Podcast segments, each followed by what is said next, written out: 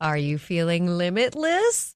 I hope so. And if you're not, we're going to help because we're starting a new segment called Ask RJ, where each week I'm going to be speaking with one of you, our listeners, on an episode of No Limits, answering your career questions. This is something that I'm always doing for friends, for people around the office, for my family. So I thought, let's make it the No Limits family. Let's do this. For a chance to ask me your questions on an episode of No Limits, send us an email to no limits with RJ podcast at gmail.com. Again, that's no limits with RJ podcast at gmail.com. And we're going to reach out to you and we're going to set it up and make it happen. All right, now here's this week's episode. It's probably the hardest art form to begin with. First, you need to write your material, you need to deliver it, you have to have your own voice. You know, it, it, takes a long time to get good at what you're doing. You know, like people are an overnight success after 10 years of doing it. From ABC, it's No Limits. I'm Rebecca Jarvis, and each week we're talking to the most bold and influential women playing at the top of their game, trying to demystify success and what it really takes to get there, and all the trade offs. Whether you're looking for answers or you just want to hear a good story, you're in the right place. On today's show, she's the queen of comedy, responsible for discovering some of the most successful and talented stand ups in the industry. Caroline Hirsch takes us inside the world of stand up. Caroline Hirsch, welcome to No Limits. Oh, well, thank you. Thank you for having me here today. You are the owner of the legendary comedy club here in New York, Caroline's on Broadway, which has helped launch multiple careers in the world of comedy. Jerry Seinfeld, Chris Rock, Roseanne Barr, Sarah Silverman. You helped create the Stand Up for Heroes event, which supports the Bob Woodruff Foundation with my friend and colleague, Bob Woodruff. You are the creator of the New York Comedy Festival, and now you are also in the midst of producing a film. And I want to get into all of it. You grew up here in New York, in Brooklyn. I did. Were you into comedy as a kid? I, I think from watching TV and watching The Tonight Show. I mean, The Tonight Show was the the only place that you saw up and coming, well, comedians and and established comedians at the time. And I always remembered watching that. So that's kind of how I knew about it, and you know, really got into the comedy business. Actually, it was the time that David Letterman went on the air at twelve thirty at night, and there was a whole bunch of new emerging observational comedians around, and that was really the start of it in the early '80s. So you're into comedy, you're watching The Tonight Show, but you didn't really think, oh, I'm going to put all of this together and become a club owner. No, that was no, no. what not, was the career path you were hoping at that at, as a kid? Uh, you know, I was kind of confused when I went to college, um, but I eventually went into retail. So that was kind of what I did, and I worked for a chain of stores in the city here. That was um, closing. Um, so I worked for them for many years. I was a market rep at that time at Gimbels, and they were closing and some friends said to me said to me let's open a cabaret. Why don't you invest some money with us? And that was the original caroline's was a cabaret on 8th avenue and 26th street. And i read you and your friends after launching the cabaret sort of came to the conclusion that the audience for the cabaret wasn't necessarily the one that you were after? It was um, an older crowd um, and the cabaret acts were hard to come by. It was it was it was trying, and then we uh, brought in Jay Leno, and that was the beginning of having this young what was called at that time by the New York Times like the new yuppie nightclub of New York.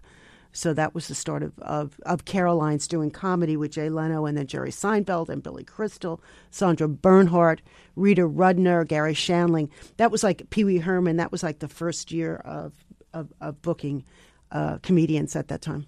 Pee Wee Herman, I read, was a pretty big deal in your world when he eventually, when you booked him, he changed things for you. I mean, it came to be. Um, it was you know there were lines outside to get into, into Carolines at that point. And if my family had taken a trip to New York City, I would have begged to come because Pee Wee's Playhouse was like the show on in my house on Saturday mornings. Oh, I loved that show. But this was before. This Pee-wee's was before. Play- this exactly. is how Pee Wee's Playhouse happened. He did an HBO special, but the producers saw him at Caroline's and came up with the series idea and that's how that started. We always hear about the struggling actor, but I, I look at stand up comics and I have a few friends in the industry. Mm. I think that stand up comics the the struggling stand up is like to the nth degree of the struggling actor story because you have to go out there night after night and you literally put your entire self on the line and you might get zero response and that might come back over and over and over and over and over again. Well, it's it's it's very hard. I mean, it's it's probably the hardest art form to begin with. First, you need to write your material, you need to deliver it, you have to have your own voice you know, it, it, takes a long time to get good at what you're doing. You know, like people are a, oh, an overnight success after 10 years of doing it. Right. They may get a little bit of notice about what they do. So it's it's a very very hard craft to really um, stand out among the peers in the comedy world. For the people who are in those early stages of it, how much money do they make? I think it's from 20 to $40 for a spot at at the, the showcase clubs around the city.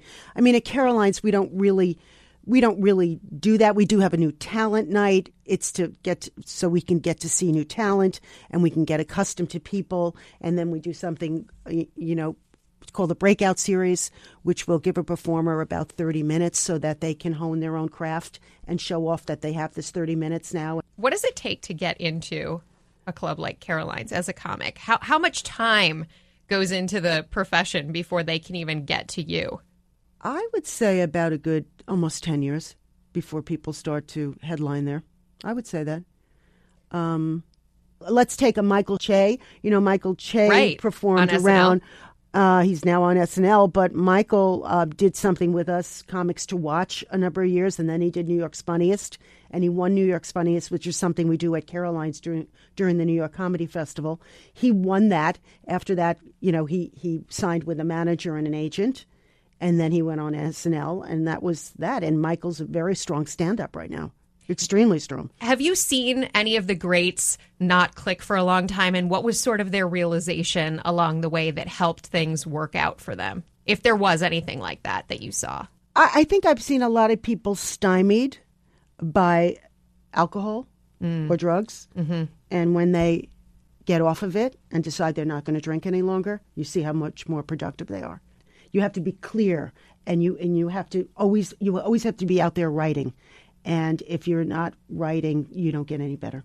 How different would you say the industry is today from the 1980s. There are a lot more a lot more women in the industry, but there are a lot of more men in the industry. So the mm. percentages are still the same. What are the I percentages? Go, I, it's almost 20 25%. I still go back and I do it all the time and I look at the women that we book and the men that we book and they're still not it's still not 50-50. Why is that? It's just I I don't know. You know, you know and I'm not saying that women I'm, I'm not talking about women not, not being able to do comedy, but it's a very aggressive art form. It's it takes a lot of time. It's aggression. It's a lot of rejection on stage, and women don't really like the uh, rejection. Men can put up with it a little, tolerate a little more than women, and you know. It, it has a it, the phrases are you either killed or you died up there right so these are like this is tough yeah. stuff i'm not saying women aren't tough but they're just now getting into it. And I can see there are a lot of young, young women that want to be in this business now. So maybe the percentages will change. You know, when you had the Rita Rudner and the Elayne Boosler and Carol Leifer, they kind of started the trend. And then Chelsea Handler came in. She was a little bit younger than those ladies I just mentioned first. And you see more and more women coming into it. Iliza Shlesinger, um, you'll see more and more women now coming into it. And I think that that's because in the 80s, the cable industry had two comedy channels. And I think a lot of the young people were watching that and got right. more familiar with, with being in the comedy business. I mean, I think that's what happened. Well, I also think now when you look at there are so many outlets for comedians that didn't exist 10, 12 years ago, hmm. where now, I mean, there's a new Netflix comedy special every day. There's obviously still Comedy Central, but you have YouTube, you have Hulu, you have all of these other outlets and Instagram and social media. How important is it, in your view, to break out and make sure that you're present in those places in order to capture, for example, your attention? Well, I think, you know, it first started with YouTube was that people could send a tape very easily. We could get to see people that were kind of, you know, just starting out. So that helped a lot with with booking of Caroline's and the festival. You get to see people that way. And the social media is also hand in hand with kind of what your income is too. Because the more and more people like like a Kevin Hart that has millions of followers and he's able to fill up stadiums. So you can see where, you know, Kevin Hart started at, you know, Caroline's Comedy Club and now fills stadiums up. And that also helped do it was his social media presence. How does someone catch you and your attention? Um, you know, I get sent tapes. Um, I get asked to see people. What's the worst thing they do? What What's the thing that comics mistakenly do? Play with the audience too much. So when a comedian gets on stage and start what they call crowd work, right? A little too much of that is like something that I really don't. Why? Because you're like you forget about the audience. It's not about the audience. No, I'm not saying forget about the audience. I just don't. I, it's it's a lazy way. It's a lazy way of getting laughs. When you look at the business side of it, what are the considerations that you need to make? The business side. The business side is it all comes down to um, dollars and cents, filling seats, filling seats, and how you buy talent. So, how did you figure it out? You get this inkling or just something that you feel is the right thing to do. There was no mentor, there was no one to tell me what to do. I just tried to figure it out. I just tried to figure, like, okay, now when Jay Leno goes on to David Letterman's show at night and he says Caroline's, that gives me a national platform. There was one thing that I learned, but I learned this on my own. When I used to watch the Johnny Carson show and he had comedians on, they used to say that they would be at Mr. Kelly's in Chicago. And as a little kid, I said, Oh, I want to go see David Steinberg at Mr. Kelly's in Chicago. And I remembered that. And I said, Well, that's what I have to do at Caroline's. I have to put it out there on national TV that when you come to New York, you come to Caroline's because you're going to see comedy there. So I had to be very resourceful.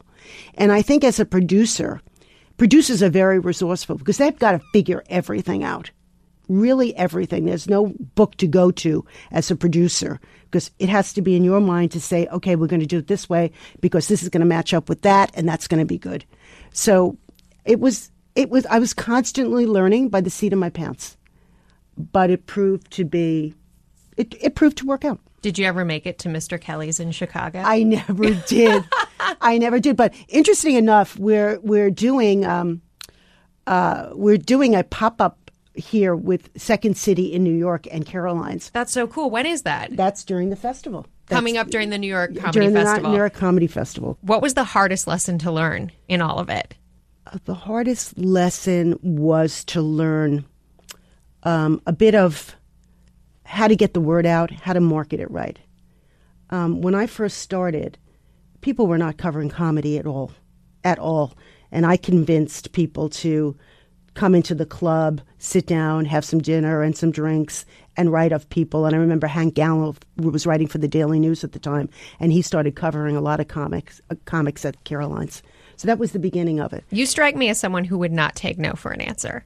Um, I was convincing that this was something that was happening, and you had to come in and see all these great young people doing stand up because this was a new movement that was happening. And I, I was surely right about that. Did you ever think about performing, getting on stage? No, never. Why not? Never. It, it's that that's not what anything I would do. I could never write that kind of great material. It's all about material. Since creating Caroline's, you've launched the Stand Up for Heroes event with Bob Woodruff. You've done the New York Comedy Festival.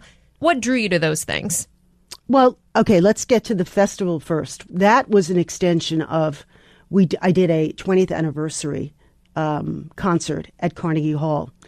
And after it was over, everybody said, "Oh, what a great time we had! It was like so much fun because everybody, or a lot of the stand-ups that kind of graduated from Caroline's came back to perform at Carnegie Hall, and it was so much fun doing that. I said I wanted to do more of that so I can work with a lot of people that have kind of graduated out of the 300 seat club to take them to Carnegie Hall, to the Beacon, to Madison Square Garden.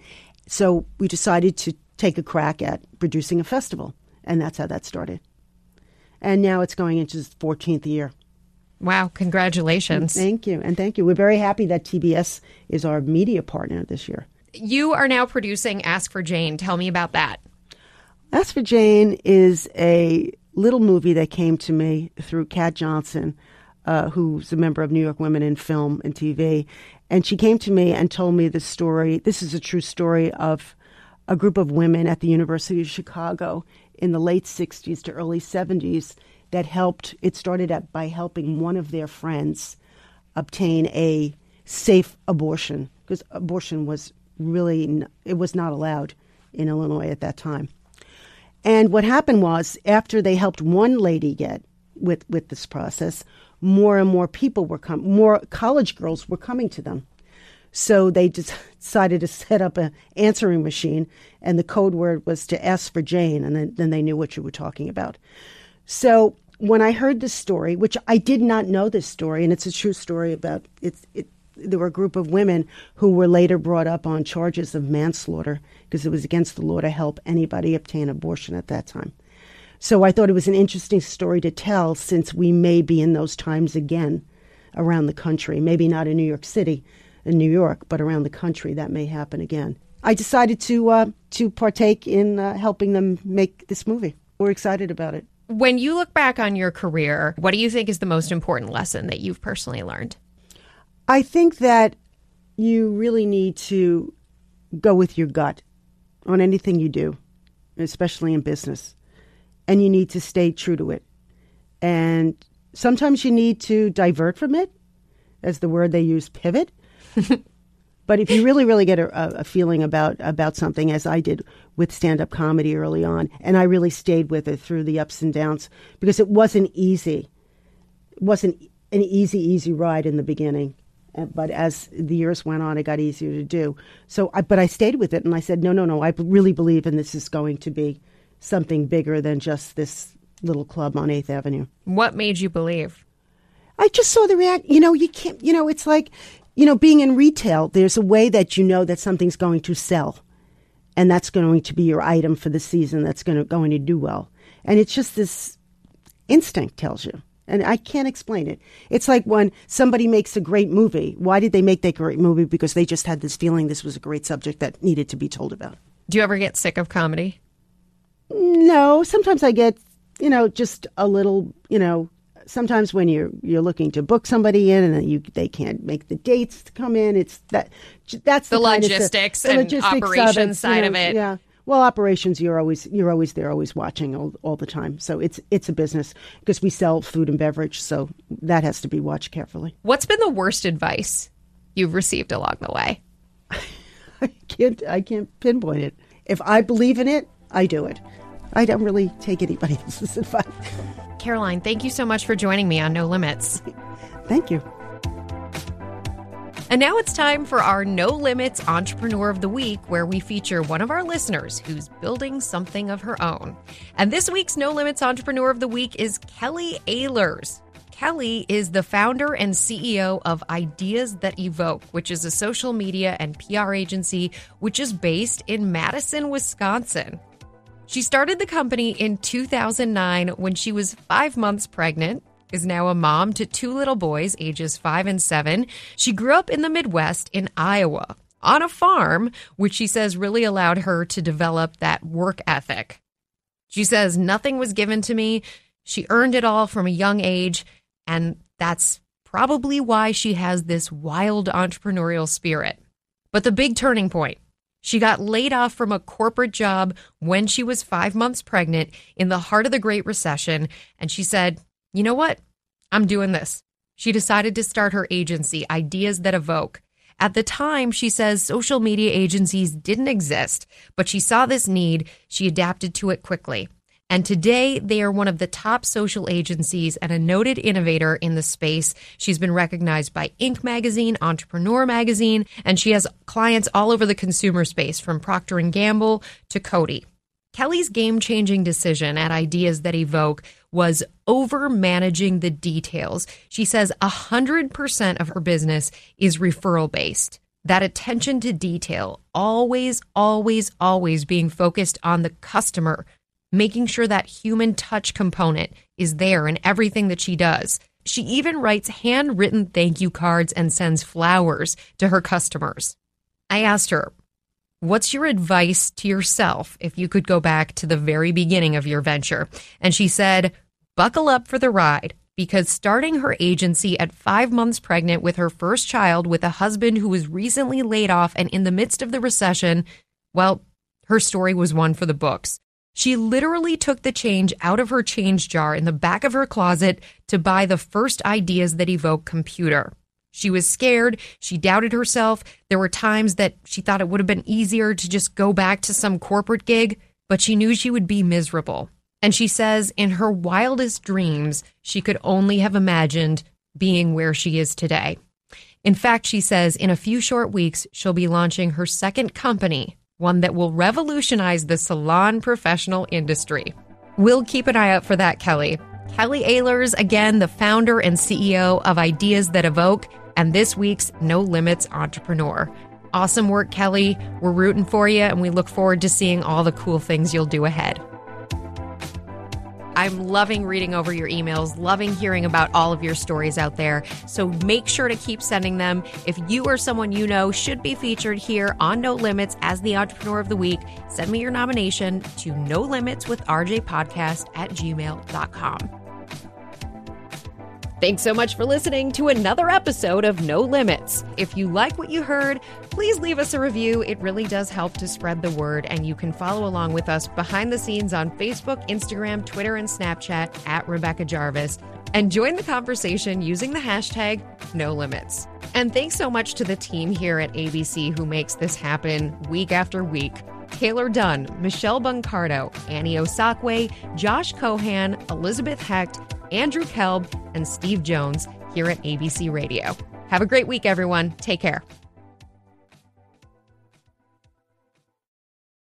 Hey, I'm Andie Mitchell, a New York Times bestselling author. And I'm Sabrina Kohlberg, a morning television producer. We're moms of toddlers and best friends of 20 years. And we both love to talk about being parents, yes, but also pop culture. So we're combining our two interests by talking to celebrities, writers, and fellow scholars of TV and movies. Cinema, really. About what we all can learn from the fictional moms we love to watch. From ABC Audio and Good Morning America, Pop Culture Moms is out now wherever you listen to podcasts.